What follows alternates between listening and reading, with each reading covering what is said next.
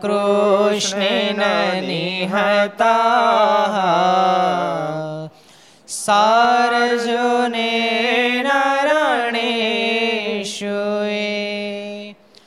प्रवर्त्य ईशान्त्यसुरा स्ते त्वधर्मं यदक्षितो धर्मदेव तदा भक्ता अहं नारायणो मुनिः जानीषे कौशले देशे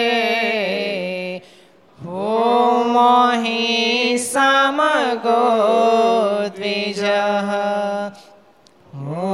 निशापनृता प्राप्ता दृशिं सात तथोद्धवम् ततो वितासुरेभ्यः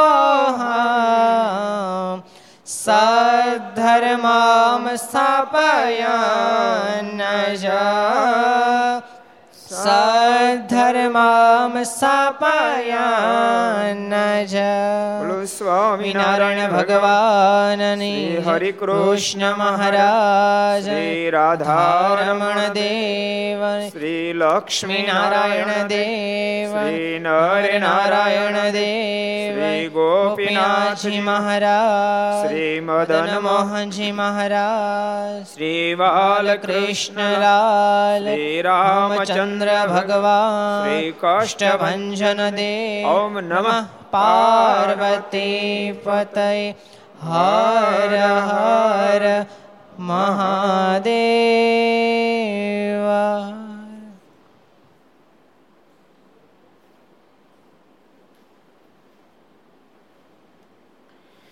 सर्वावतारी इष्टदेव भगवान श्रीहरिना सानिध्य में तीर्थधाम सरदारने आंगणे विक्रम संवत 2076 अषाढ़ सुद नवमी सोमवार तारीख 29/6/2020 घरसभा अंतर्गत श्रीहरिचरित्र चिंतामणी लक्ष्य चैनल कर्तव्य चैनल सरदार कथा यूट्यूब लक्ष्य यूट्यूब कर्तव्य यूट्यूब वगैरह माध्यम थी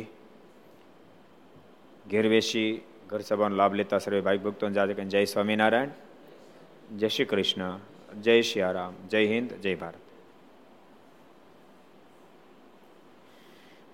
ગઈકાલે આપણે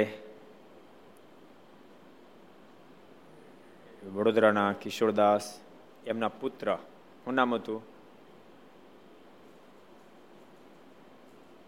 કયો ખુશાલ લે તારે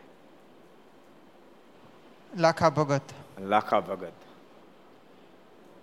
એમના ઘણા બધા પ્રસંગ આપણે ગઈકાલે જોયા હતા। સમાધિનિષ્ઠ પોતે ભક્ત હતા। મહારાજ એમની ઘેરે થાળ જમવા માટે આવ્યા, અડધો લાડુ જમે એ પ્રસંગ જોયો હતો। એમના માતુશ્રીને શ્રી કૃષ્ણ સ્વરૂપે ભગવાનને દર્શન આપ્યા એ પ્રસંગ પણ જોયો હતો। શરીર લૂછીને મહારાજે રૂમાલ આપ્યો એ પ્રસંગ પણ આપણે જોયો હતો। અને અડધું જામફળ જેમાં અડધું પાછો બાપા હાટું એ જોયો હતો।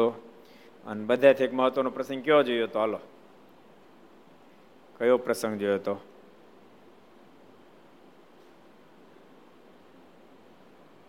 નિર્ભય ચરણદાસજી કોજી જમને હાકી કાઢ્યા હતા, જમને તગડી મૂક્યા હતા, હાકી કાઢી મૂક્યા હતા, એ પ્રસંગ પણ આપણે જોયો હતો। ભગવાનના ભક્તની અંદર ભગવાનના ભજને કરીને કેટલી બધી સામર્થ્ય આવતી છે। જમના દૂતોને પણ ભગાડી મૂકી શકે, નહીં તો જમના દૂતો એ બધાને ઉપાડી જાય। એવા જમના દૂતોને ભગાડવા એ કાંઈ નાની વાત નથી, પણ ભગવાનના ભજનના પ્રતાપ, ભગવાનના ભક્તની અંદર એ સામર્થ્ય આવે। ભગવાનના ભક્તની પાસે જમનું દૂતનું કાંઈ ઉપજે નહીં।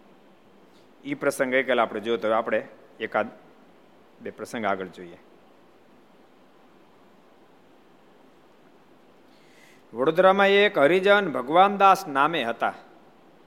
તે મહારાજના દર્શન કરવા ચાલ્યો ત્યારે બીજે રૂપે મહારાજે તેના સંગાથી થયા.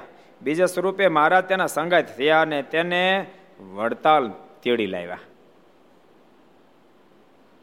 વડોદરાના ભગવાનદાસ ભગવાનના મહાન ભક્ત હતા. વડતાલ જવા ઉપડ્યા તો મહારાજ એના સંગાથી થયા, બીજું રૂપ ધારણ કરી. કદાચ ભગવાનદાસ મને એમ છે પહેલી ફેર જતા છે, વડતાલ કદાચ જોયું પણ નહીં હોય, એવું બની શકે ને. આપણે પણ એક દાડો બધા કોઈ નહીં જોયું હોય.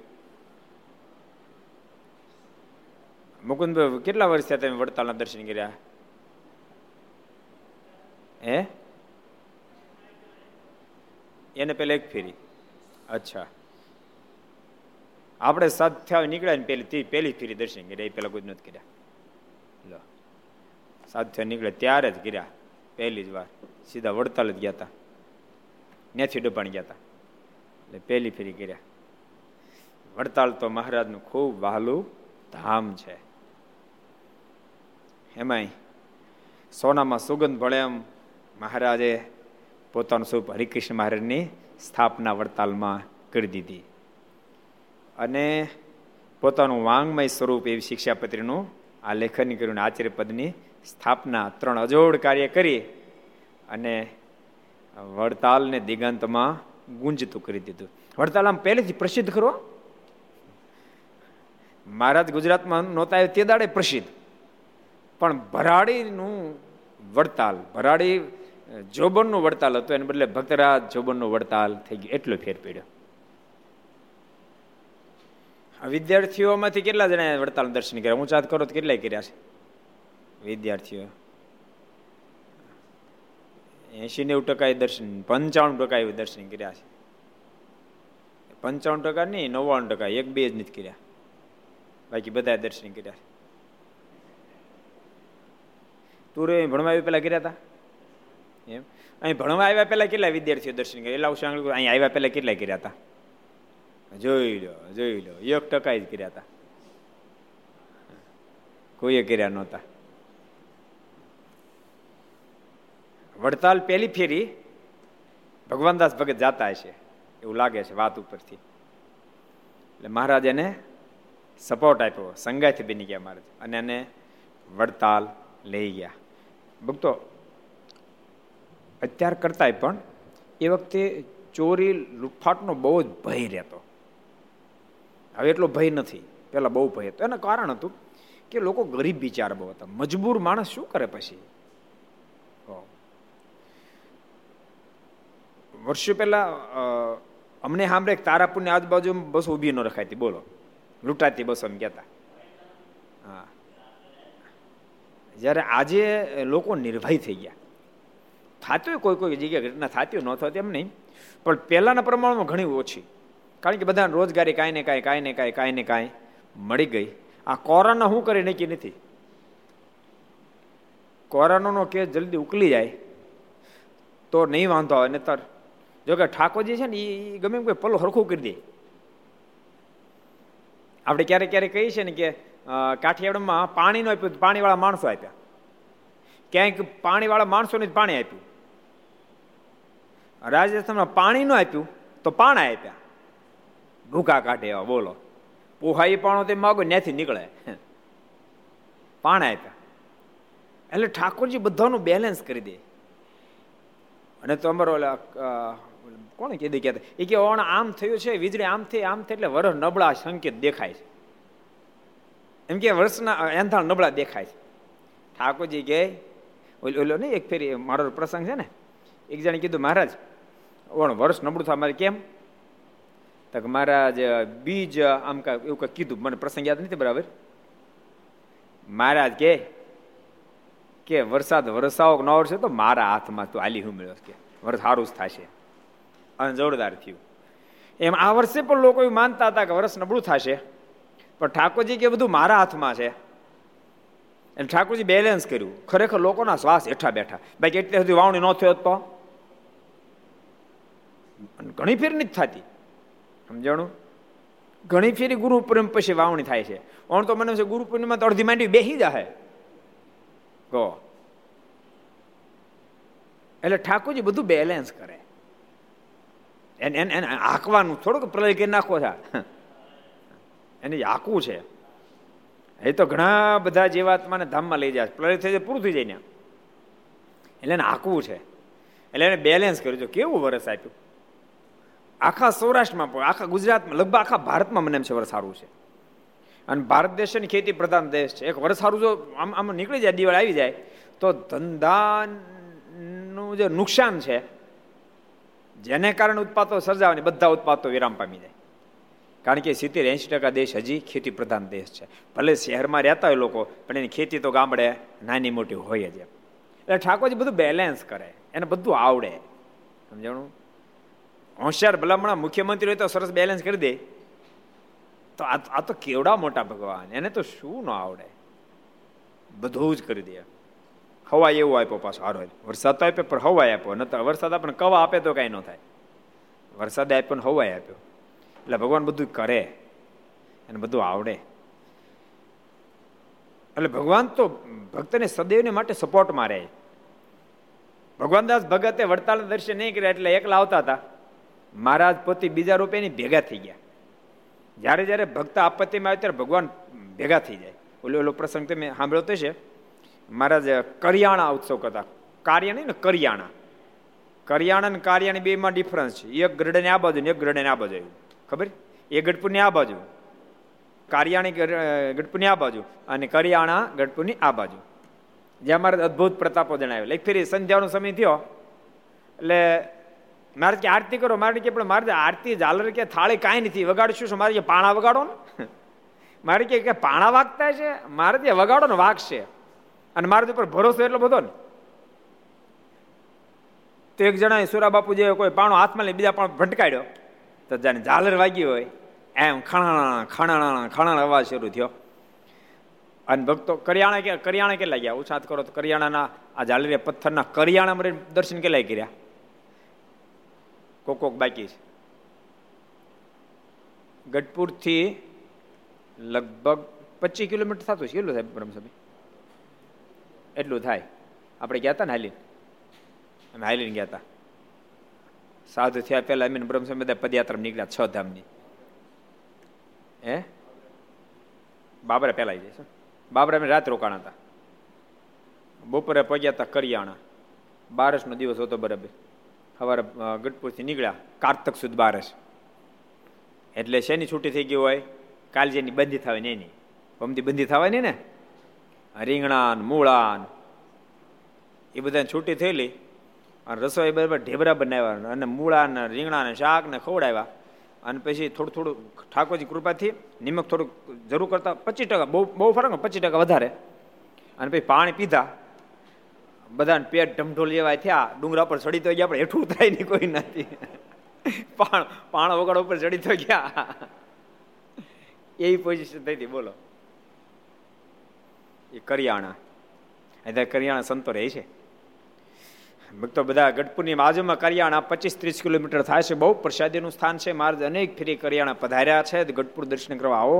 એ ભગવાનના ભક્તો કરિયાણા દર્શન કરવા માટે જાજો. શેખ સુધી રોડ છે, સારો રોડ છે, માટે દર્શન કરવા માટે જાજો. સંતો પણ ત્યાં હમણાં રહે છે. પ્રસાદીનું સ્થાન છે. મહારાજને ખૂબ વાલું ધામ છે. એ કરિયાણા મહારાજ ઉત્સવ કરતા હતા એટલે બધા ભક્તોને શેઠેથી મહારાજ તેડાવેલા.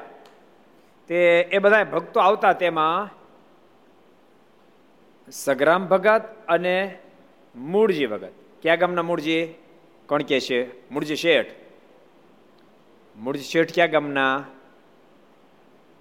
રેશક ભગત કહી દો. લીમડી ગામના. લીમડી ગામના? લીમડીના તો એ સગ્રામ આપો હરિચરણદાસ સ્વામીને. મેમકાના. મેમકા ગામના મૂળ શેઠ અને સગ્રામ એ બે આવતા હતા. એમાં રસ્તામાં ભૂલા પડ્યા અને હાલેમાલ પહાડની અંદર દિશાભ્રમ થઈ ગયો. ક્યારેક દિશાભ્રમ થઈ જાય તો ઉપાધિનો પાર ન રહે. એમ છે ને ફરી પ્રવાસમાં ગયેલા, આબુ પ્રવાસમાં ભણતા ત્યારે તે બસમાં બેઠા ને એટલે મેં કીધું માળું આ દિવસ આમ એટલે આમ ઉગ્યો એમ લાગે છે. તે બીજો બુદ્ધિશાળી એક માણસ હતો. મને કહે તું ખરો માણા લાગશે. મને કહે ભલામણા બધી જગ્યાએ ખરો ખોથોડો સૂરજ ઉગે કે કોઈ ગામની ગલી કેમ હોય, કોઈ ગામની ગલી કેમ હોય, કારણ કે પહેલી ફેર નીકળેલા બધા કે બધે ખરખો થોડો સૂરજ ઉગે કે બધે અલગ અલગ ઉગતો હોય ને, અને પછી આખી બસ હું હસી છે.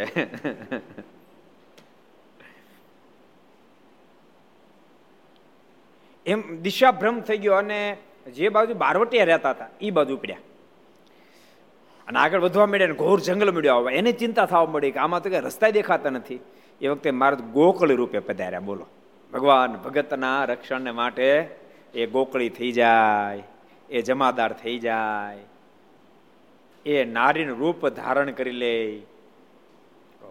ભક્તને ક્યારેક સાવજનું રૂપ ધારણ કરે, ભક્તની રક્ષાને માટે ગમે તેટલા રૂપને ધારણ કરે. અહીંયા એટલા હાટું તો આવે છે, ભગત હાટું જ ભગવાન પધારે છે, અને બીજું કોઈ કારણ નથી. પછી ભલે ભગતને બેળા બેળા બધાને લાભ મળી જાય, પણ એ પધારે છે ભગત હાટું. એ તો હવે બધી વ્યવસ્થા થઈ કે 25-25-50 વીઘાને એવડાવો હોય. પહેલાં એવું નહોતું. પહેલાં કૂવો કરતા ને, શેરડી માટે કૂવો ખોદતા, શેરડી વાવે, પણ ધોરીએ એવડા વાવ્યો તી હોય તેને પી જાય. એમ આ ધરતી પર ભગવાન પધારે છે. વાડી તો શેરડી માટે કે પણ એવડા પી જાય, એમાં ધરતી પર ભગવાન પધારે છે પોતાના એકાંતિક ભક્તના ભાવને પૂર્ણ કરવા માટે. પણ ભેળા ભેળા બીજા અનેક લોકો લાભ લઈ જાય. એમ મહારાજ આટલું જ કહેવું, ચોખોટ આપણે કર્યું કેટલા વચરામ છે. હાલો, ધર્મનું સ્થાપન કરવું કે અસુરનો સંહાર કરવો ગૌણ પક્ષ છે. મુખ્ય પક્ષ તો ભક્તનો ભાવ પૂરા કરવા માટે ભગવાન આ ધરતી પર પધારે છે. કેટલા વચરામું છે. દયાસાગરદાસજી કોજી કાર્યાણીનું 5મું વચનામું. કાર્યાણીનું 5મું વચનામું છે. ભક્તનો ભાવ પૂરો કરવા માટે ભગવાન આ ધરતી પર પધારે છે. એટલે ભક્તો જયારે આપત્તિમાં આવે ત્યારે ભગવાન એ ભક્તની સહાય કરે. એટલે આવ્યા છે એટલા માટે ગોકળીનું રૂપ ધારણ કર્યું. બોલો, અને મારે એ ભાઈ આમ કઈ બાજુ જાઓ છો? સગરાબેન મૂળજી ભગે કીધું કે અમે અમારે જાવ છે કરિયાણા એટલે જાય. એ કે એ બાજુ કરિયાણા નથી ને, આ તો ડાકુ લોકો રહે છે. કરિયાણા તો આ બાજુ. હાલો, તમને રસ્તો દેખાડજો, એ બાજુ મારી ગાયો ચરવા ગઈ છે કે મારી બાજુ જવું છે. એમ કહીને મહારાજ બે ભક્તોની સાથે કરિયાણા બાજુ હાલ્યા. મૂળજી ભગતને તરસ લાગી હતી, એ તરસ બહુ લાગી છે. મારે કીધું ઉભા રહ્યો, પાણીની વ્યવસ્થા કરી દો. અને મહારાજ પાણીની વ્યવસ્થા કરી દીધી, પાણી પાયું. અને પછી ગામ નજીક આવ્યું. મહારાજ કહેજો આ દેખાય ને, હા એ જ કરિયાણા. મારે જયારે ગાયો આ બાજુ ગઈ છે, હું બાજુ જાઉં છું કે. અને મહારાજ એ બાજુ ગયા. બે ભક્તો જ્યાં કરિયાણા આવ્યા, મારા સભા પર બેઠા. મારે મોઢું મલકાયું. મારે કોઈ કીધું મહારાજ કેમ મોઢું મલકાયું? બે ભક્તો દંડ કરતા. મહારાજ કે પૂછો, હાલે મારા પહાડ બાજુ ઉપડ્યા કે ગુલા પડ્યા હતા, ડાકુ ચોર લોકોને લૂંટી જવાના હતા. અમારે ગોકળ રૂપે જવું પડ્યું. પૂછો ને પૂછો કે ગોકળ રૂપે જવું પડ્યું રક્ષા કરવા માટે. ત્યાં તો બે ભક્તોને આંખીમાંથી પ્રેમ અશ્રુને ધારા થવા મળે. રે કૃપાનાથ, આપ પધાર્યા હતા. એ ગોકળે આપ હતા. માગે તે બીજું ત્યાં કોણ આવ્યો ગોકળી થઈને? એવા જંગલમાં કોણ નવરું છે? એટલે ભગવાન એવા દયાળુ છે, માટે દયાળુને ભજતા રહેવા.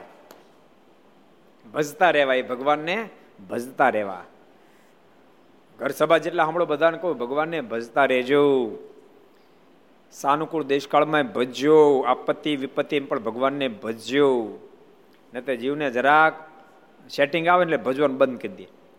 ગામડાના ખેડૂત લોકો છે ને, બે રોણીમાં વાવણી થાય, રોણીમાં વાવણી થાય, ઉપર બીજો વરસાદ થાય, અને પછી હાથી બાતી એક બે ફેરી હાકીને પછી ગામડા લોકો ગળીવાળા લુગડા પહેરી મહેમાન ગતિ કરવા જતા થઈ જાય. બોલો, પૂજા ઘેર મૂકતા જાય, પછી પૂજા હારે ન લઈ જાય, કારણ કે સરસ વરસાદ થઈ ગયો, ક્યાં પૂજાની જરૂર છે એમ. એટલે આપત્તિમાં ભજ્યો અને સાનુકૂળ દેશકાળમાં પણ ભગવાન ભજ્યો.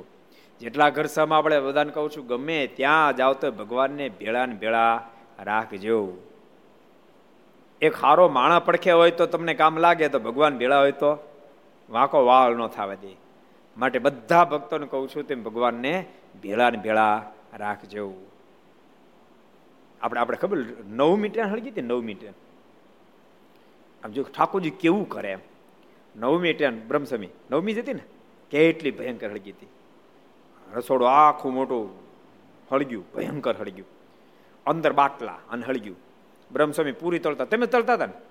બ્રહ્મસ્વામી લગભગ નહીં હોય, બ્રહ્મસ્વામી નહોતા તળતા. બીજા કોઈ સંતો તળતા હતા, એમાં બન્યું એવું, એમાં પૂરી તળતા તળતા એ તેલ ચાલુ ટ્રેનમાં તળતા હતા, એમાં તેલ છલકાણું અને એમાં જ થયો ભડકો, અને પછી ટ્રેન આખા ડબ્બાને ઘેરી લીધો. ડબ્બાને ઘેરી લીધો એ પાછું આખી આખી એ તો આગળ જો આગ વધે તો એને રોકી શકાય નહીં કોઈ રીતે, પણ ઠાકોરજીને કેવું કરવું ખબર છે, સંતો બધા ભજન બેર્યા કરવા પડે, કરવું હું ટ્રેનને પણ બોલે ખબર પડી હાકળ ખેંચી ટ્રેન ઊભી રાખી, પણ ટ્રેન જે ઊભી રહી ને એની બે બાજુ પાણી પાટોડા મોટા ભરેલા, બોલો જબરા પાટોડા ભરેલા, અને બધા ડબ્બામાં ડોલું તો ના આવે નહીં, બધા ડોલું લઈ લઈને ઉતરી ગયા હેઠા, બમ્બો બમ્બો કાંઈ ન બોલાવું પડ્યું, અને એવા લાગી ગયા પાણી મેળા, અને અડધો કલાક ઠેર નાખી, બોલો ડબ્બો ડબ્બો અડધો કલાકમાં ઠરી ગયો, લોકો ન મને એમાં એ શું કે કિચનની અંદર ઠાકોરજીની મૂર્તિ રાખી હતી થાળ ધરવા માટે, અને એક ભગવા વસ્ત્રની પોટલી હતી, આખો ડબ્બો તમને દાળના ભરેલા હતા, શું કે ટીપણા એ ઓલા દાળના શું હતા ટોપ, એ ટોપ આવા બેસી ગયા, એટલી ભયંકર આગ હતી, પણ એની અંદર ઠાકોરજીની મૂર્તિને ક્યાંય ડાઘ ન પડ્યો, અને ભગવા વસ્ત્રો હતા એક પણ વસ્ત્ર હળગ્યું નહીં, બાકી બધું સાફ થઈ ગયું. કોઈને ગંડવા લાગે પણ એ ટ્રેનમાં જે હતા એ લોકોને ખબર છે કે ઠાકોરજી ગજબ રક્ષા કરી, ન તો અંદર બાટલા હતા, એમ થોડું બાટલા જો ફાટશે તો પૂરું કરી નાખશે, પણ ઠાકોરજી કાંઈ ન થવા દીધું. અને પછી કેવું કર્યું ખબર, પછી 3-4 કિલોમીટર પછી હરિદ્વાર આવ્યું, હરિદ્વાર આવતું હતું બરાબર, જો ને આ ટ્રેન જો વચ્ચે ક્યાંક ખડગી હોત તો પછી આ 1200 જણા જમાડવું કેમ, અને તમને ખબર ને આપણે એને પાછું તાબડતોબ આવે બધી વસ્તુ, ડબ્બો તમે મગાવો તો ટ્રેન યાત્રા પૂરી થયા પછી આવે, અરજી કરો તો બધાને જમાડવું શું, પણ 3 કિલોમીટર જ દૂર હતું ત્યાં હરિદ્વાર આવી ગયું. હરિદ્વાર આવી ગયું પછી તમે 7 દિવસ અમારો સ્ટોપ હતો, કારણ કે બદ્રીનારાયણ જવાના હતા બધા, એટલે પછી ત્યાં ટ્રેન પગ ગઈ, અને ત્યાં ટ્રેન પગ ગયા પછી ત્યાં પ્લેટફોર્મ રસોડું બનાવી નાખ્યું, અને પછી બધા વહી ગયા હરિદ્વાર. 2-3 સંતો પાર્ષદો વ્યવસ્થા માટે રોકાણ હરી સ્વયંસેવકો, અને ઉપરથી હરિદ્વારથી પાછા આવ્યા ત્યારે નવો ડબ્બો આવી ગયો. આમ ઠાકોરજી રક્ષા કરે. જો એ જબરું વિઘન આવવાનું હોય પણ સોળીનું દુઃખ મહારાજ કાટે મટાડે. એટલે જીવનમાં ભગવાનને ભેળા ને ભેળા રાખજો. વેવાઈની ઘેરે જાઓ તોય ભલે, હાહરેની ઘેરે જાઓ તોય ભલે, વિદેશની ધરતી પર જાઓ તોય ભલે, નહીતર ક્યારેક ક્યારેક વિદેશ જાય ને ત્યારે પૂજા મૂકતો જાય, વિદેશ જાઓ તોય ભલે, ગમે ત્યાં તમે જાઓ ભગવાનને ભેળા ને ભેળા રાખશો. ભગવાનને આપણે ભેળા ને ભેળા રાખશું તો ભગવાન આપણને ભેળા ને ભેળા રાખશે, અને ગમે તેવી આપત્તિ વિપત્તિમાં પણ આપણી રક્ષા ઠાકોરજી કરશે. માટે બધાને કહું છું, જેટલા ઘર સભા હમળો બધા નક્કી કરજો આજથી ભગવાનને આપણે ભેળા ને ભેળા રાખશું. પમતી નિયમ એકાદે છે ને, આ પણ એક નિયમ લેજો કે આજ પછી ક્યારે પણ પૂજાને અપૂજ્ય નહીં રાખીએ, ભગવાનને સાથે ને સાથે રાખશું. ભગવાનદાસની ભેળા ને ભેળા મહારાજ આવ્યા, બોલો વડતાલ પધાર્યા, ત્યાં ભગવાનદાસે મહારાજના દર્શન કર્યા. મહારાજ 1 રૂપિયા કહીને તેડી લાવ્યા ને પાછા વડતાલ બીજા સ્વરૂપ મહારાજને દર્શન થયા. તે સમયે મહારાજ વાતો કરતા હતા. તે વખતે ભગવાન દાસને દેખાણું છે, ત્યાંથી મહારાજ જેતલપુર પધાર્યા. નિરાવરણ સ્થિતિ હતી ભગવાન દાસ. મહારાજના વડતાલમાં દર્શન થયા, મહારાજ વાતો કરતા, પણ વાતો કરતા કરતા મહારાજ 1 સ્વરૂપે વાતો કરતા હતા, બીજા સ્વરૂપે મહારાજ ત્યાંથી જેતલપુર જતા રહ્યા. એ ભગવાન દાસ ભગતને ખબર પડી ગઈ. એની સ્થિતિ હતી એટલે સારંગપુરમાં હનુમાનજી છે ને, હનુમાનજી એમ કે ગઢપુરમાં ગોપીનાથજી મારો થાળ આવે, એટલે એ થાળની પ્રસાદ લેવા માટે હું સારંગપુરથી ચાલુ અવતાર હોય જતો રહે, હું ગઢપુર જાઉં છું કે ગોપીનાથ થાળ આવે એટલે એ પ્રસાદ લેવા માટે સારંગપુરથી ગઢપુર એને કાંઈ તમારા માણસ એટલું બધું દૂર 24 કિલોમીટર ક્યારે પગે ને ક્યારે, એને એ વાત નથી કાંઈ, એના માટે તો 1 સેકન્ડ પર્યાપ્ત. એ બહુ વર્ષો પહેલા એક સંન્યાસીને, હું વાત કરું 40 વર્ષ પહેલા, એને કાળ ભૈરવ વળગેલો ને એ અત્યારે મને પૂરો પ્રસંગ યાદ નહીં, થોડો ઘણો યાદ છે કહું તમને. ઘટના એવી ઘટેલી કોઈક મોટા શહેરમાં, ગુજરાત નહીં પણ ગુજરાત બહારનું કાંક શહેર હતું, એની અંદર એક બહુ મોટા શેઠે બહુ મોટો બંગલો બાંધ્યો, કરોડો રૂપિયાનો ખર્ચ, એ વખતે બાંધેલો બંગલો. અંદર રહેવા ગયા પછી ને એને એ મેલી જગ્યાએ ખબર નહીં, ત્યાં કોઈ રીતે હરખું આવવા ન દે. એણે બધા યજ્ઞ આ તે બધું બહુ કર્યું, પણ તેમ છતાંય સેટિંગ ન થયું. પછી એને ખબર પડી એક કોઈ સંન્યાસી મહાત્મા છે, એને હનુમાનજી સાક્ષાત્કાર છે. એટલે કોઈ કીધું કે એ જો સંન્યાસી મહાત્મા આવે ને એ કરે હરખું થઈ જાય. એટલે એ શેઠ પછી સંન્યાસી મહાત્માની પાસે ગયા અને સંન્યાસી મહાત્માને બધી વાત કરી. એટલે મહાત્માએ કીધું કે આવું વાંધો નહીં, અને સંન્યાસી મહાત્માને બંગલે આવ્યા અને પછી કીધું આવો વિધિ કરવો પડશે, પાછો હું વિધિ કરવા માટે આવીશ.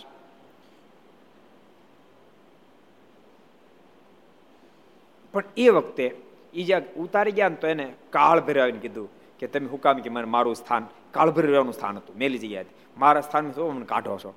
અને એ તમે એને કાઢશો તમને હું આપવાનો? એને બદલે તમે જો મને રહેવા દો ને તો હું તમને અઢળક સંપત્તિ આપીશ. કે તમને ન મનાય ને તો અહીંથી ઉત્તર દિશામાં તમે હાલો, આટલી આખા દિશા બતાવી કે અહીં નદી આવશે, આમ આવશે, તેમ આવશે, તમે દૂર જોશો ને તો ધનના ઢગલા પડ્યા છે. તમે જોતું એટલું આપીશ, પણ મહેરબાની કરી મને નહીં કાઢતા. અને જો તમને હા પડે તો બીજે દિવસે તમે પાછા આવજો અને ત્યારે તમારે કાંઈક મારો ભોગ લાવવો પડે. આ મહાત્માજી પહેલાં જોઈ આવ્યા, બધું ઓકે હતું, બીજી દી ગયા પણ ભોગ કશું ન લઈ ગયા. અને બોલો તો પ્રગટ થયો, માણા ગંધા માણા ખાઓ, માણા ગંધા માણા ખાઓ, અને કીધું મારો ભોગ લાવો. એટલે મહાત્માજી તો ભૂલી ગયા હતા કે ભોગ નથી લાવ્યો તો તમને ઉપાડી જાય. મહાત્મા બહુ હોશિયાર હતા અને આ બધું જાણતા હશે, એટલે એને કીધું હું તને મારું લોહી આપું તો હાલે? તો એને આંગળી પર વાઢ મૂક્યો, લોહી આપ્યું, એમાંથી પ્રવેશ કરી ગયો અંદર કાળભૈરવ. એ હનુમાનજી આજે વચ્ચે હનુમાનજી આપેલી હોપારી હતી, એ હોપારી હતી કાંઈ કરી ના ગયા, એ હોપારી મહાત્માના હાથમાં હતી, એટલે કાળભૈરવ કાંઈ કરી ન શકતો. એટલે મહાત્માએ આંગળી પર વાઢ મૂક્યો ને, એ તો પહેલાની વાત અલગ, વાગે પછી ભયંકર બને, એટલે મુઠ્ઠી છૂટી ગઈ, એટલે હોપારી નીચે પડી ગઈ, એટલે કાળભૈરવ અંદર પ્રવેશ કરી ગયો. અને કાળભૈરવ પ્રવેશ કર્યું એટલે મહાત્મા તરત ત્યાં બેશુદ્ધ થઈ ગયા. પછી લોકો એને લાવ્યા ઉચકીને, બધું ઘણું કર્યું પણ એમ કાંઈ થતું નહોતું. પછી એને હનુમાનજીએ દર્શન આપીને કીધું કે અત્યારે હું ગુજરાતની ધરતી પર સારંગપુર નામના સ્થાનમાં પ્રગટ બિરાજું છું, તમે ત્યાં જાઓ. એને કે કોઈ સંબંધ નહીં, કીધું તમે જ્ઞાન લઈ જાઓ, હું એને હાજા કરી દઈશ. અને પછી એને સારંગપુર લાવ્યા હતા. અને એ વખતે એની અંદર આવીને હનુમાનજી આ બધું બોલતા હતા, હું ગોપીનાથજીનો થાળ થાય એટલે અહીંયાથી હું ત્યાં જાઉં. એ સંન્યાસી મહાત્મા રહીને બોલતા હતા, પણ એ ટાઈમ થાય એટલે ઓટોમેટિક ઓતાર જતો રહે. ભક્તો, જો કે આધ્યાત્મિક પથ તો શ્રદ્ધાનો વિશ્વાસનો પથ છે, સમજાણું? શ્રદ્ધા વિશ્વાસનો પથ છે, અને શ્રદ્ધા વિશ્વાસને આધારે હજારો લાખો લોકો તરી પણ ગયા, એમાં તર્ક કરતા રહ્યા, એ રહી પણ ગયા. એ તર્કનો વિષય નથી, શ્રદ્ધા અને વિશ્વાસનો વિષય છે. એટલે હનુમાનજી એ વખતે સંન્યાસી મહાત્મા બોલ્યા હતા. એ સંન્યાસીને દરેને કાળભૈરવ બોલ્યો હતો. એ કહે કે વર્ષો પહેલા, જો હરિલાલ મૂર્તિની અંદર, એને ક્યાં ખબર, હરિલાલ મૂર્તિની અંદર વાત મળે, એ કે વર્ષો પહેલા ભગવાન સ્વામિનારાયણે મૂર્તિ મંગાવી, આધાર સમય ગ્રંથમાં પણ લખ્યું, હરિલાલમાં લખ્યું, એ વખતે મારી મૂર્તિ આખા ગાડા ભરીને મારી મૂર્તિ પણ હતી. ત્યારે ભગવાન સ્વામિનારાયણ એવું કીધું, આમ ખોટી સિંધી એમ કીધું, આ મૂર્તિ આપણા મંદિરમાં ન હોય. એ જ્યારથી મારે અમે ખોટી સિંધી ત્યારથી મારા ગજબ તાકાત આવી છે. અને એ પછી કાળભૈરવ અત્યારે પાલતાણામાં સ્થાપિત કર્યા છે. એના રમેશભાઈ પૂજારી, મહંત એના રમેશભાઈ છે, બહુ વિદ્વાન, બહુ મોટા વક્તા વિદ્વાન છે. એ કાળભૈરવની સ્થાપના કરી, નતર એને તો તમોગુણના દેવતા કહેવાય, અખાદ્ય પણ ધરાય, પણ ભગવાન સ્વામિનારાયણ આંગળી સીંધી હતી એટલે ત્યાં કોઈ જ અખાદ્ય ધરાતું નથી. એ કાળભૈરવને શાકાહારનો જ આહાર અપાય છે, અને વર્ષમાં એક ફેરી એને ઘનશ્યામ મારના વાઘા ધરાવવામાં આવે છે પાલીતાણા આંગણે આજને દિવસે. બહુ સરસ સ્વરૂપ છે. અમે તે ફેરી ગયા હતા ત્યાં, અને તે દિવસે કાંક ઘનશ્યામના જ વાઘા હતા, એવું કાંક હતું, અને ગયા હતા દર્શન કરવા પાલીતાણા મંદિર ત્યારે. સ્વરૂપે બહુ અદભુત છે, અને એ લોકો બધા એ બધાને ખબર, ઇતિહાસની ખબર છે. એ ઇતિહાસ એટલે સંન્યાસી મહાત્માએ કીધું. બોલો, દુનિયાને ક્યારેક ક્યારેક લોઠાઈ માનવું જ પડે એમ નથી. તો એ પરભાષી હતા, હિન્દી ભાષી હતા, ગુજરાતી નહોતા. એને કીધું એ વાત પાલીતાણામાં જાઓ તો મળતી આવે, હરિલેરાતમાં મળતી આવે, અને શ્રી હરિત ચરિત્રમુ સાગરમાં પણ એ વાત મળતી આવે, એ વાત બીજી લખેલી છે. એટલે કહેવાનો મતલબ કે બધાને ખબર ન પડે, પણ જો આ ભગતને ખબર પડી, ભગવાનદાસ ભગતને ખબર પડી, મારા જેતલપુર જતા રહ્યા, બીજા સ્વરૂપે જેતલપુર પધાર્યા. તે પોતે ગયો ને દર્શન કર્યા, પછી એમનામાં થયું ન્યાય મારા દર્શન, અહીંયા તો દર્શન ન્યાય દર્શન કરી દઉં, અને પોતે પણ જેતલપુર ગયા અને મારાના દર્શન કર્યા. એટલે વાત આ સભાની અંદર બેઠેલા બધાને ખબર નહીં પડે, મનાણી નહીં હોય કદાચ એને કીધું છે તો. ભગવાનદાસ ભગત કીધું છે કે મહારાજ જેતપુર ગયા, આપણે બધાને મનાણી છે. અમુક વાત છે ને માણસ માને પણ ઘણું લેટ માને. એક સરસ પ્રસંગ તમને કહું, ભાઈવદરનો પ્રસંગ. ભાઈવદરની અંદર હંસરાજભાઈ કરીને હરિભગત હતા, એને બે દીકરા હતા, વસ્તા ભગત અને વેલા ભગત. વેલા ભગત મોટા, વસ્તા ભગત નાના. પણ વસ્તા ભગતને બાળપણથી જ બધાને સદગુરુ ગુણાતીતાન સ્વામી જોગ હતો, બાળપણથી જ ભગવાન ભજવાનો બહુ સંકલ્પ હતો. પણ ધરાહાર હંસરાજ ભાગે તેને પરણાવી દીધા. પણ એનું મન ક્યાંય સંસારમાં માનતું નહોતું. એક દાડો મોકો મળ્યો એટલે ઘેરેથી છટકીને ભાગ્યા અને જુનાગઢ આવતા રહ્યા. હંસરાજભાઈને ખબર પડી, તો હંસરાજભાઈ એને તેડવા માટે આવ્યા ને પરાણે જોરાવર પાસે લઈ ગયા, ઘેર લઈ ગયા. બે ચાર દાડા થયા અને પાછો મોકો મળ્યો તે બીજ ફેર ભાગ્યા, અને બીજ ફેર ભાગ્યા અને પાછા જુનાગઢ આવતા રહ્યા. હંસરાજભાઈ ગયા અને સ્વામી આગળ ગમે તેમ બોલી અને ફરીને તેડીને લાવ્યા અને ઘરમાં પૂરી દીધા, દોરડા બાંધી દીધા, ખાવા આપવાનું બંધ કર્યું. એક બે દિવસ એમને ઘરની અંદર પૂરી રાખ્યા, બહારથી બાવણું બંધ કરી દીધું. વસ્તા ભગત મહારાજની ખૂબ આર્તનાદથી પ્રાર્થના કરી, મહારાજ પ્રગટ થયા, દોરડાને તોડ્યા, મહારાજ ત્યાંથી સીધા ઉપાડ્યા, સીધા જુનાગઢ મૂકી દીધા. આ બાજુ બીજે દિવસે હંસરાજભાઈને ખબર પડી કે વસ્તુ તો નથી, એના મનમાં થયું આ કામાં બીજા હરિભગતના છે, એને આ ધંધો કર્યો, આને રાતે ભગાડી દીધો, બહુ વીઢ્યા હરિભક્તો સાથે. અને છેવટે જુનાગઢ તેડવા માટે આવ્યા, સ્વામીને ખૂબ પીટ્યા અને ફરી વાર પાછા વસ્તા ભગત તેડીને લાવ્યા. અને આ ફેરી તો બરાબર દોરડા કસકસાઈને બાંધ્યા અને બહાર દરવાજો બંધ કરીને તાળું મારીને ચાવી પોતાની પાસે રાખી. બે દિવસ સુધી એમને બાંધ્યા રહ્યા. વસ્તા ભગત ફરી મારની ખૂબ આર્તનાદથી પ્રાર્થના કરી, તે મહારાજ પ્રગટ થયા, ફરી વાર દોરડા તોડ્યા અને મારે ત્યાંથી ઊંચક્યા અને સીધા સાંકળી ગામમાં મૂક્યા, મંદિરના ચોકમાં મૂક્યા. રાતના 2 વાગ્યા હતા અને મહાપુરુષદાસ સ્વામી બરાબર સાંકળી પધારેલા.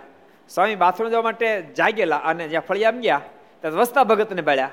એટલે વસ્તા ભગત તમે ક્યાંથી, ભાઈ વધે ત્યાં કેમ પગ, એને બધી હકીકત કીધી. સ્વામી બહુ રાજી થયા, સ્વામીને ખબર પડે આની ભગતની આટલી મોટી સ્થિતિ થઈ કે બહુ રાજી થયા. અને બીજે દાડે મહાપુરુષદાસ સ્વામી વસ્તા ભગત તેડી અને પાછા જુનાગઢ આવ્યા. એના બાપાને ખબર, બાપા ક્યારેક ક્યારેક ભટકાઈ દેવ ભાઈ. હવારમાં જોયું તો વસ્તા ભગત પાસે, રોજ હવાર બધું વસ્તા ભગત ન મળે, તાળું મારેલું, દરવાજો બંધ, અમારો ગયો કેમ તોય બોલો એ હરિભગતારે વીટ્યા, આ તમારા ધંધા, આને તમે જ ભગાડ્યો છે. ઓલા બધા કે પણ તાળું માર્યું છે, ચાવી તમારે, એ મને ખબર નહીં કે તમે જ ભગાડ્યો. વળી પાછા જુનાગઢ આવ્યા, વળી સ્વામીએ ઝઘડો કરીને પાછા તેડી ગયા. પણ ચૈત્ર માસનો આપણો મહોત્સવ એટલે સમયો કરવા માટે સ્વામી વડતાલ જતા હતા. એના મોટા દીકરા વેલા ભગત ભેગા ગયા, અને વેલા ભગત સ્વામીના જોગમાં બહુ રહ્યા, એટલે મનમાં થયું સ્વામી ભગાડે એવા તો નથી, જરૂર વસ્તાને પરમાત્મા જ લઈ જતા હશે. એટલે વસ્તા ભગત પાસે આવીને પૂછ્યું કે વસ્તા તું સાચું બોલ, તું અહીંથી કેવી રીતે જુનાગઢ જતો રહેશો? વસ્તા ભગત કીધું કે આવી રીતે મહારાજ મને લઈ જાય છે. વેલા ભગતે પછી એના બાપાને કીધું કે બાપા આને ભગવાન ભજવા દો, ભગવાન ભજવો છે, આપણા ખાતાનો જીવ નથી, અને તમે જવા દો. પણ હંસરાજભાઈ કોઈ રીતે માને હતા જ નહીં, ખાઓ જડ પ્રકૃતિ હતી. એ કે તને ખબર એલિયા ખબર પડે, મેં તારા કરતા દાદા ચોમાસા જોયા છે. સ્વામી વાત તમને લાગ્યું, અમુક ચોમાસા બહુ જેનો બહુ અહંકાર હોય, અમે જૂના એમ કે અમે જૂના. સ્વામી કે જૂના તો ભાલની અંદર ખીજડા ઉભા હોય, હાંગરા આવે, અને આંબો હોય એ 5 જ વર્ષનો હોય તો ત્યાં કેસર કેરી આવે. એટલે ઘણા છે ને ભક્તો, જો સારી વાત છે, કોઈના પૂર્વજોમાં મહાન ભક્તો સારી વાત છે, પણ મહત્તા ત્યારે સમજાણી કહેવાય કે એનો વારસો આપણે જાળવીએ. ને તમને કે ખબર, અમારે 7 પેઢીનો સત્સંગ ને 6 પેઢીનો સત્સંગ, ખીચે મીડિયું ભર્યું હોય, પછી એ વાત કરતા કરતા પગે લાગે છે ને બીડી હઠી પડતા આપણે કે આ જરાક સત્સંગને પાછું લેતા જ તો મને નહીં કામ લાગે. એટલે આ પદ્ધતિ બરાબર નથી.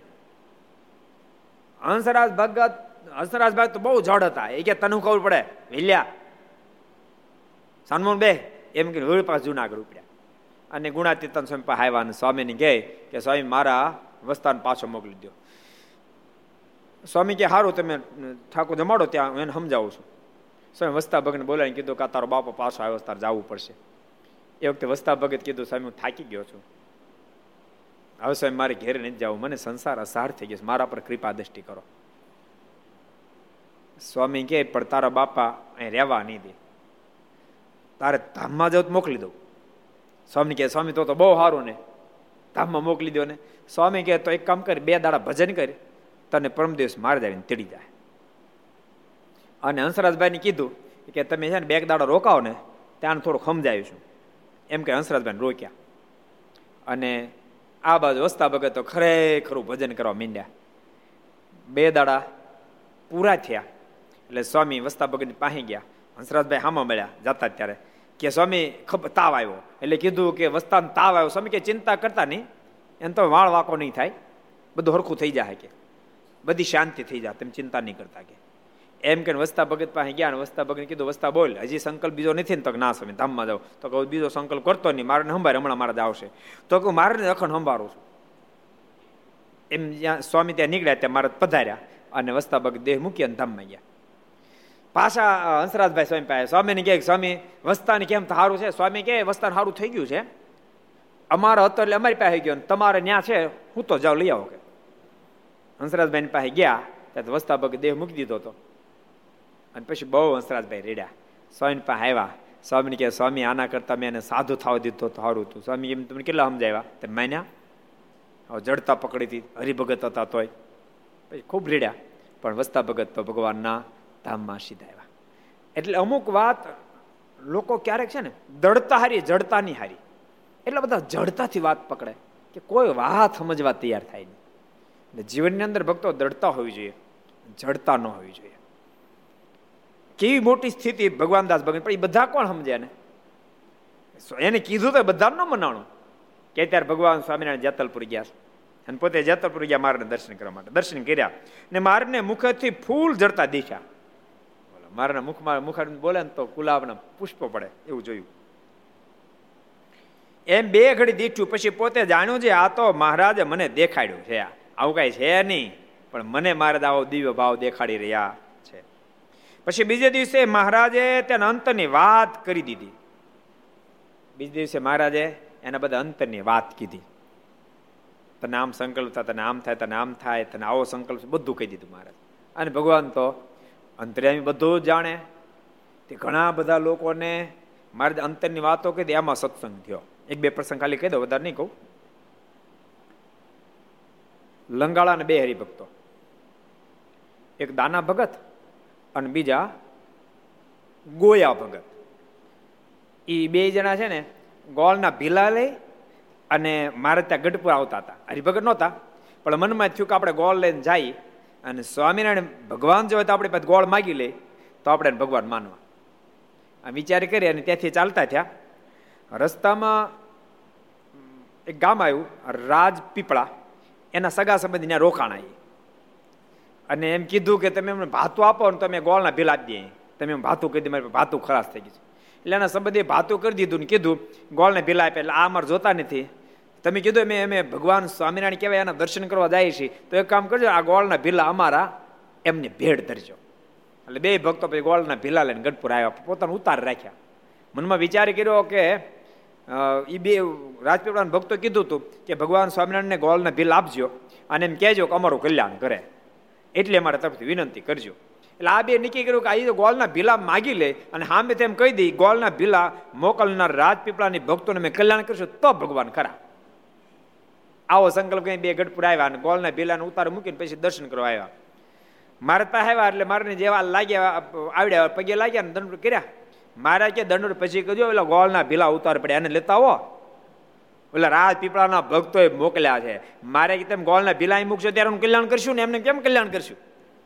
અને આટલા શબ્દ સાંભળતાની સાથે ગોળના ભીલા પછી લેવા જાવ, પેલા ભખો ભખ દંડવડી કર્યા કરે, પણ નાથ આપતો સ્વયં સર્વેશ્વર પરમેશ્વર છો. માલિક અમને તમારા શરણાગત બનાવો અને તમારા હરિભગત બનાવો. મહારાજ એને હરિભગત બનાવ્યા. એટલે ઠાકોરજી તો બધી અંતરની જાણે, ઠાકોરજી બહારની અંદરની બેયની જાણે એવા સમર્થ સક્ષમ છે. અહીંયા બધી અંતરની વાત કહી દીધી. વળી એક દિવસ તે ભગવાનદાસ ઘેર હતા, તે આવીને મહારાજ થાળ જમી ગયા.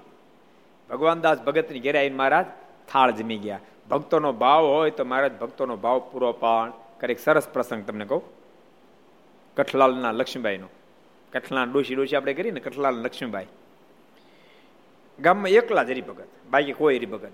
ભક્તો ખરેખર સત્સંગની દીકરીઓએ સત્સંગ રાખવા માટે જે હિંમત દેખાડી છે એટલે કદાચ પુરુષોએ નથી દેખાડી. પુરુષોએ ઘણાય દેખાડી, પણ સ્ત્રી ભક્તોએ ગજબ દેખાડી. અબળાનું દેહ કહેવાય, પણ તેમ છતાં અજબ ગજબ તાકાત વાપરી. જ્યાં ગયા ત્યાં સત્સંગ કરાય, જ્યાં ગયા ત્યાં સત્સંગ કરાવો. પુરુષો તો એવા ઘણા બધા છે, સત્સંગ હારો ને બીજા શહેરમાં જાય રહેવાય ને બીજા કોઈ સત્સંગનો ત્યાં મૂકી દે. ક્યારેક ક્યારેક તો હરિભગત હારા હોય ને હારા છોકરા હોય, પણ કોઈ વિદેશની ધરતી પર જાય ને તો તમે નહીં મનાય, પિતા થઈ જાય ને ખાતા થઈ જાય, જોનો જોક સતત ન રહે. તો જ્યારે સત્સંગની દીકરીઓ વિદેશમાં ગઈ છે તેમ છતાંય પણ અડીખમ સત્સંગને જાળવો છે. લક્ષ્મીભાઈ એક જ હરિભગત, પોતાના પિતાને ત્યાંથી સત્સંગ આવેલો. ખાલી ક્યાં ગામના હરિભગત હતા એને મેં પૂછ્યું, હા હા યાદ આવી ગયું, યાદ આવી ગયું. ઓલા લાઠની બાજુમાં ભીંગરાડ, હા ભીંગરાડના હરિભગત. એ મને દંડ કરવા માટે આવ્યા. મેં કે કયું ભગત ગામ? મને કે ભીંગરાડ. મેં હા ભીંગરાડ તો એટલે જીવરાજ ભગત અને નંદકિશોર સ્વામી કુંડળ સાધુ છે ને. મને કે આ જ શીખા માથામાં તિલક ચાલો. મેં કે તમે હરિભગત ગામમાં? કોઈ હરિભગત ને? મને કે એક જ પરિવાર છે. મેં તમે કે જ થયા? એ કે અમે છે ને મારા મોટા બા ઓળિયાથી એ આવેલા, ઓળિયા ગામમાંથી મારા મોટા બા એટલે તમને ખબર પડે ને, એના પપ્પા કરતા મોટા બા, એના ધર્મપત્ની મારા મોટા બા ઈ સત્સંગ લાવ્યા, જેથી કરીને અમારા બે ફેમિલીમાં ઓળિયાથી સત્સંગ આવ્યો છે. મોટા બા સત્સંગ લાવ્યા. મોટા ભાઈ તો લાવે ક્યારેક, પણ મોટા બા લાવ્યા. એટલે સત્સંગની દીકરીઓ ક્યારેક ક્યારેક ગજબ કરે, બહુ સારો સત્સંગ લઈ જાય. એટલે લક્ષ્મીબાઈને સત્સંગ એ પિયરમાંથી લાવેલા, ગામમાં કોઈ સત્સંગ નહીં. પેલા જૂના જમાના પાણી છેડે પાણી ભરવા જાય, તેને પાણી ભરતા ભરતા બધા સ્ત્રી ભક્તોને કહે કે આ તમે પાણીથી સિંચો છો અને આ પછી પાણી એમને પી જાઓ કૂવામાંથી લઈ જાય તે રોગ થાય. પાણીને ગાળવું જોઈએ. લક્ષ્મીબાઈ બોલ્યા 200 વર્ષ પહેલા આ પાણીને ગાળવું જોઈએ તો રોગ થાય. ભગવાન સ્વામિનારાયણ આ વાત શિક્ષાપતિમાં લખી. હું લખી શ્લોકોને આવડે છે કયો આનંદ સ્વામી? અગાલિતમ ન પાતવ્યમ પાનીયમ ચપયસ તથા. મારા આશ્રિતે પાણી કે દૂધ કોઈ વસ્તુ ગાળાવીને વાપરીને. આજે સત્સંગની અંદર આવ્યું હતું ઘી અને તેલ, દૂધ અને પાણી, ચારે વસ્તુ ગાળીને વાપર્યું. આજે જ આવ્યું હતું કથામાં, સત્સંગ શ્લોક આવે ને એમાં ગાળીને વાપરો. એટલે કે આ તમે પાણી લઈ જાઓ, ગાળીને તમે પીવો તો રોગ ન થાય. ત્યારે એટલે સ્ત્રી ભક્તો અંદર કે આ હાવ નવરી લાગે છે, કે હવે પાણી ગાળવા રહી તો નવરા ક્યારે થાય? ઘરના કામ કરવા કે ન કરવા? લક્ષ્મીભાઈ સાંભળે ગઈ કે પણ એમાં ક્યાં ઘરના કામ બગડી જાય? 5 મિનિટ વહેલા જાગો તો પાણી ગળાઈ જાય, ગોળા પર ગળું મૂકો તો પાણી ગળાઈ જાય. એ બધી પડોજણને ફાવે નહીં. તેમ છતાં લક્ષ્મીબાઈ બિચારી કીધે જ રાખે.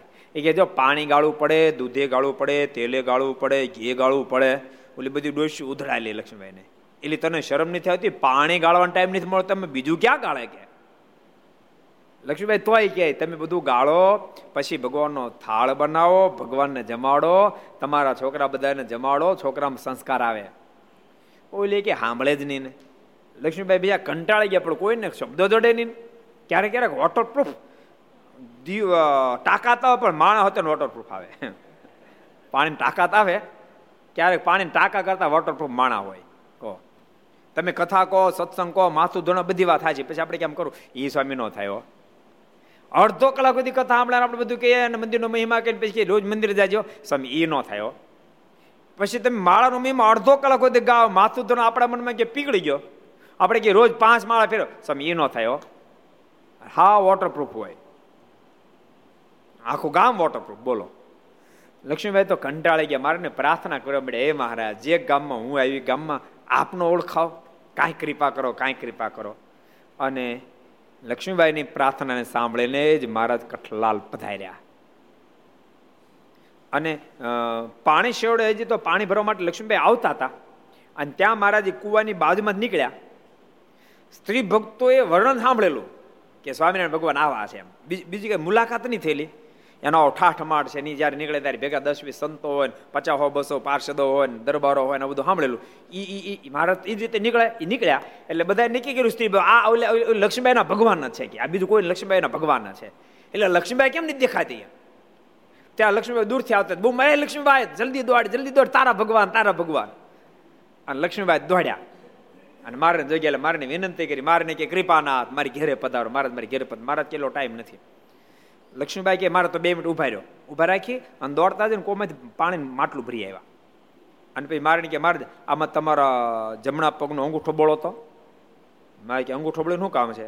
મારે કે મારે હું તો તૂટી મરી પણ કાંઈ મેળ પીડ્યો નહીં, નથી કોઈને સત્સંગ અડતો, બહુ મહેનત કરી, પણ મારે આપના ચરણથી સ્પર્શ થયેલું પાણી હું કોમ નાખીશ અને આખું ગામ એ પાણી પીશે અને સત્સંગ થશે, એવો મને શ્રદ્ધા અને વિશ્વાસ છે. કે એ મને શ્રદ્ધા અને વિશ્વાસ માટે પગ બોળી દો મારે.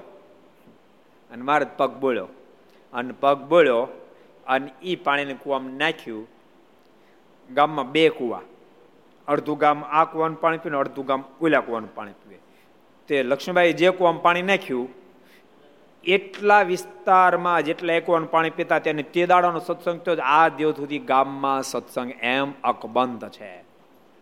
તમારા ગામે નાખ્યું હતું. રૂકમભાઈ પણ મારે કીધું મહારાજ આ પ્રસાદીને જળ કરી દો. મહારાજે પ્રસાદીને જળ કરી દીધું અને પાણી કોમ નાખ્યું એટલે તમારો સત્સંગ ભાગમાં આવ્યો. એટલે હળિયાદમાં પણ સત્સંગ થયો. એટલે શ્રદ્ધા હોવી જોઈએ. ભગવાનના ભક્તને શ્રદ્ધા હોય તો ભગવાન એ ભક્તની ભાવનાને પૂર્ણ કરે. એટલે બહુ મોટી વાત છે. અહીંયા ભગવાનદાસ ભગતને સંકલ્પ થયો કે મહારાજ મારે ત્યાં થાળ જમવા માટે પધારે. અને મહારાજ થાળ જમવા માટે પધાર્યા. મારા થાળ જમી હોતે ને ગયા. થાળ જમવા પધાર્યા આટલું જ નહીં, થાળ જમી હોતે ગયા. તે સૌ હરિજનોએ દર્શન કર્યા ને આશ્ચર્ય પામ્યા. બીજા પણ બધાને દર્શન થયા. આશ્ચર્ય થયું કે ખરેખર ભગવાન સ્વામિનારાયણ બહુ મોટી દયા કરી અને જમી ગયા. વળી એક દિવસ મહારાજ ભગવાન દાસને ઘેર આવ્યા ને સાકરની પ્રસાદી જમાડી ગયા. વળી એક ફેરી મહારાજ પાસે પધાર્યા અને ભગવાન દાસ ભગતને સાકરની પ્રસાદી મહારાજ જમાડી ગયા. ભક્તો, જોકે ભગવાન સ્વામિનારાયણે તો હજારો પરચાઓ આપ્યા છે, પણ તેમ છતાં ભગવાન સ્વામિનારાયણનો મત કેવો ખબર છે? પરચા તો મહારાજ ભક્તની ભાવ પૂર્ણ કરવા માટે આપે, પણ મહારાજનો મત એવો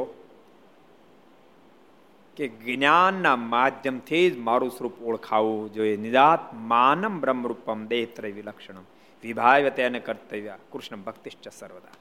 મારો મત આ. સ્વામી વારંવાર સદગુરુ ગુણાતીર્થન સ્વામી વાતને વારંવાર લાવ્યા.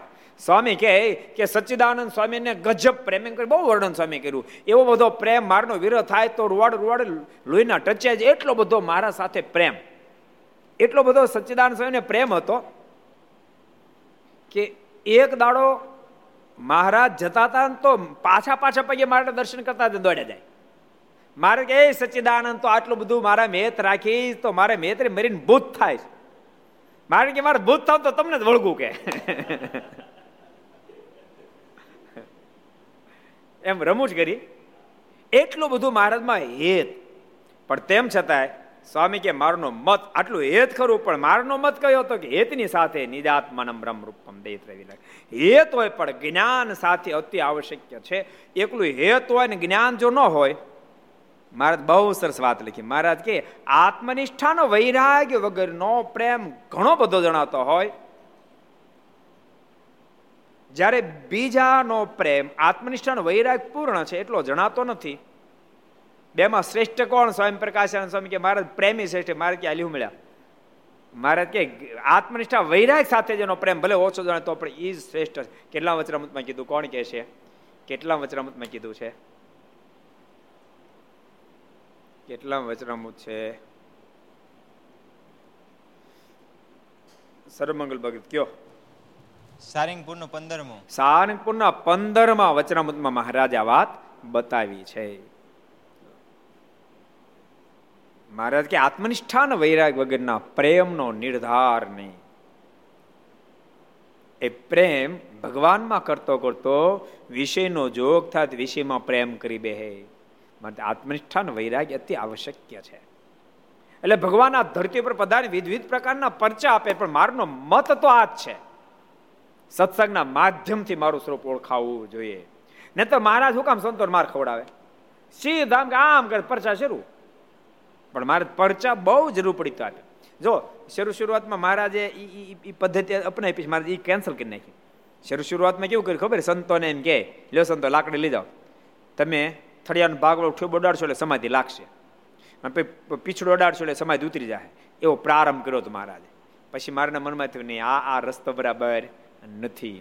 આના માધ્યમથી કદાચ લોકો અમને ઓળખશે, પણ અમે જરાક માનુષિક ચરિત્ર કરશું તરત સંશય થઈ જાય અને મોક્ષ માર્ગમાં જ પાછો પતિ થઈ જાય.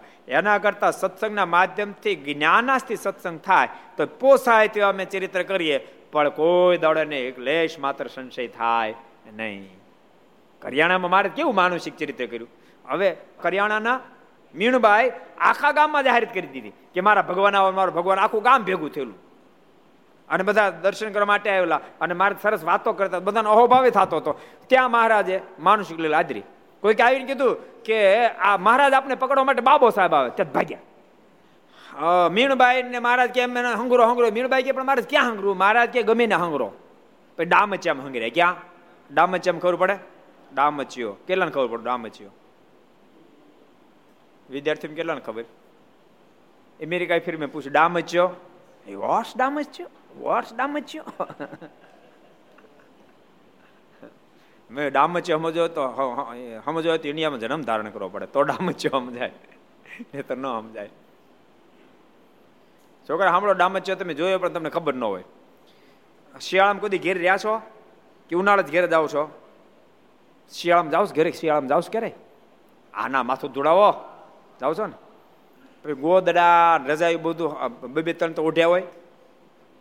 પછી સવારમાં હંકીલ મૂકો ને એટલે બે લાકડા ખોડ્યા એની ઉપર મૂકે ને એને કહેવાય ડામચ્યો. હવે કબાટ આવી ગયા છે કદાચ. પછી ગામડામાં ડામચ્યા ખરા.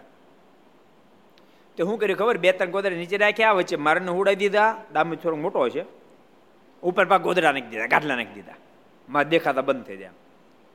ઓલા લોકોને મને થયો આવા ભગવાન. અને પાછા મારા ધ્રુજે ડામચ્યો આખો ધ્રુજ આવે. પછી ઓલા લોકો નોરેવાળા ગામના લોકો એ કહે મીણભાઈ હાવ ગાંડી થઈ ગઈ, આને ભગવાન માને.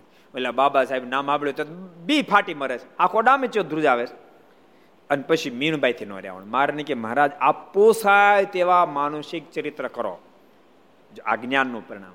મહારાજ આ પોસાય તેવા માનુષિક ચરિત્ર કરો, પણ મને સંશય આપના સ્વરૂપમાં થાય નહીં. કૃપાનાથ સદગુરુ મુક્તાનંદ સ્વામી, ગોપાળાનંદ સ્વામી, ગુણાતીતાનંદ સ્વામી એ મોટા મોટા સંતોની પાસે આપનો મહિમા સમજી છું અને પૂર્ણપણે મહારાજ આપનું જ્ઞાન મને થઈ ચૂક્યું છે. માટે પોસાય તેવા ચરિત્ર કરો, મને સંશય ન થાય. મહારાજ આ બધાના આંડલા ફૂટી જાય. અને મીણબાઈ બોલ્યા મહારાજ કોની તેવડ છે તમારો વાંકો વાળ કરી શકે? અબજો બ્રહ્માંડમાં આપનું કર્યું થાય છે અને કોટી બ્રહ્માંડ આધારો અનંતોપી યહ સ્વયં. આપ તો અબજો બ્રહ્માંડના આધારભૂત છો અને અબજો બ્રહ્માંડના આધારભૂત જે પરમાત્મા સ્વયં તમે છો. ડામચ્યો દુર્જાવો છો. બાબો સાહેબ વળી કઈ વાડીનો મોળો તો તમારો વાંકો વાળ કરી શકે? અને આમ કીધું તે મારા ડામચ્યાને ધક્કો મારીને સ્લાંગ મારી નીચે ઉતરી. મારે કે હું તમે વાત કરો, અમારી પાસે આટલી બધી સામર્થ્ય, અમને ક્યાં ખબર હતી કે એમ કહીને મારે તલવાર હાથમાં લીધી, ભાલો લીધો, ઢાલ બાંધી. મીણબાઈ કે તમે સાંભળેલો ભૂકા જ કાઢી નાખો બાબા સાહેબને કે. અને મહારાજ ને મીણબાઈ નીકળ્યા ગામની બહાર. બાબો સાહેબ મોટું સૈન લઈને આવતો હતો.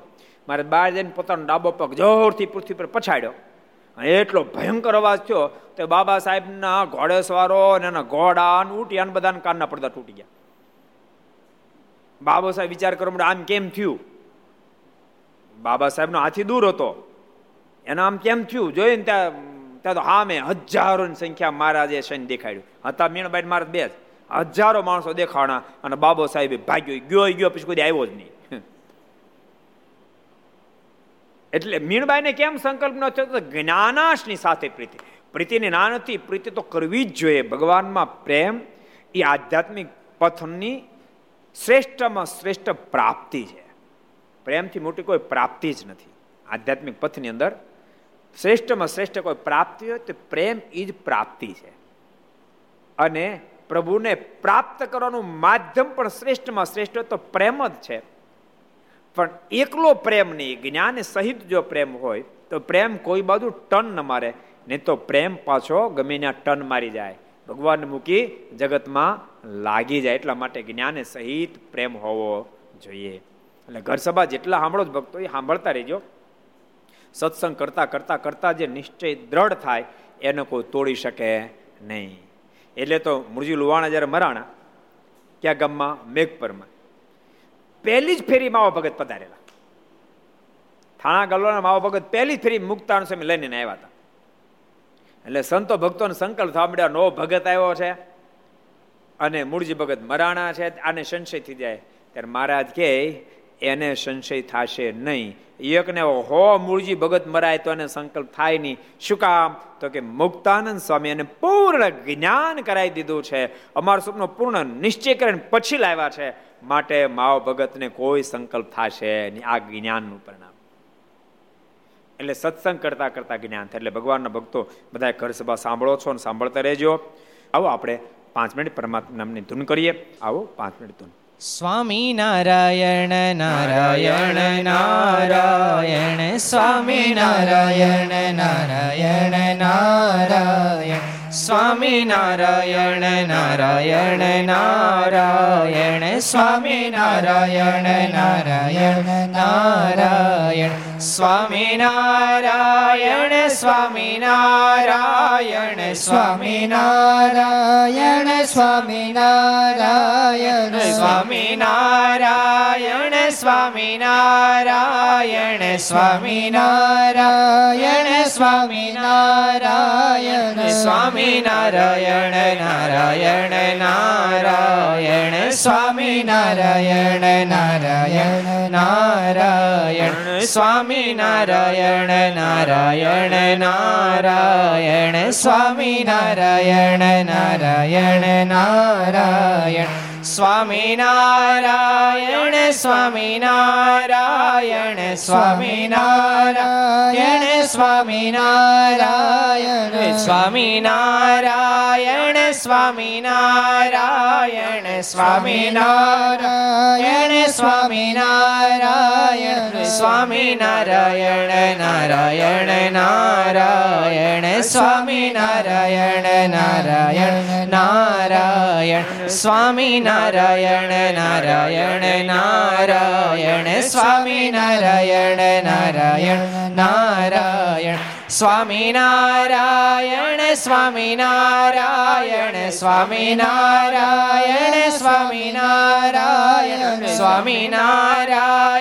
સ્વામી નારાયણ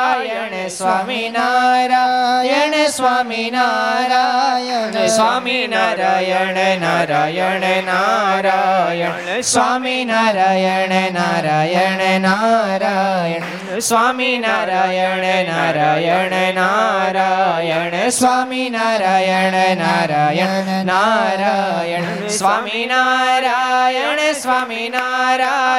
સ્વામી નારાયણ, સ્વામી નારાયણ સ્વામી નારાયણ, સ્વામી નારાયણ સ્વામી નારાયણ, સ્વામી નારાયણ સ્વામી નારાયણ, સ્વામી નારાયણ નારાયણ નારાયણ, સ્વામી નારાયણ નારાયણ નારાયણ, સ્વામી નારાયણ નારાયણ નારાયણ, સ્વામી નારાયણ નારાયણ નારાયણ, સ્વામી નારાયણ સ્વામી નારાયણ, સ્વામી નારાયણ સ્વામી નારાયણ, સ્વામી નારાયણ સ્વામી નારાયણ, સ્વામી નારાયણ સ્વામી નારાયણ, સ્વામી નારાયણ નારાયણ નારાયણ, સ્વામી નારાયણ નારાયણ નારાયણ, સ્વામી નારાયણ નારાયણ નારાયણ, સ્વામી નારાયણ નારાયણ નારાયણ, સ્વામી નારાયણ સ્વામી નારાયણ, સ્વામી નારાયણ સ્વામી નારાયણ, સ્વામી નારાયણ સ્વામી નારાયણ, સ્વામી નારાયણ સ્વામી નારાયણ, સ્વામી નારાયણ નારાયણ નારાયણ, સ્વામી નારાયણ નારાયણ નારાયણ, સ્વામી નારાયણ નારાયણ નારાયણ, સ્વામી નારાયણ નારાયણ નારાયણ, સ્વામી નારાયણ નારાયણ નારાયણ, સ્વામી નારાયણ નારાયણ નારાયણ, સ્વામી નારાયણ નારાયણ નારાયણ. સ્વામિનારાયણ ભગવાન, શ્રી હરિ કૃષ્ણ મહારાજ, શ્રી રાધા રમણ દેવ, શ્રી લક્ષ્મી નારાયણ દેવ, શ્રી નર નારાયણ દેવ, શ્રી ગોપીનાથજી મહારાજ, શ્રી મદન મોહનજી મહારાજ, શ્રી બાલકૃષ્ણલાલ, શ્રી રામચંદ્ર ભગવાન, શ્રી કાષ્ટભંજન દેવ. ઓમ નમઃ પાર્વતી પતય. હર હર મહાદેવ.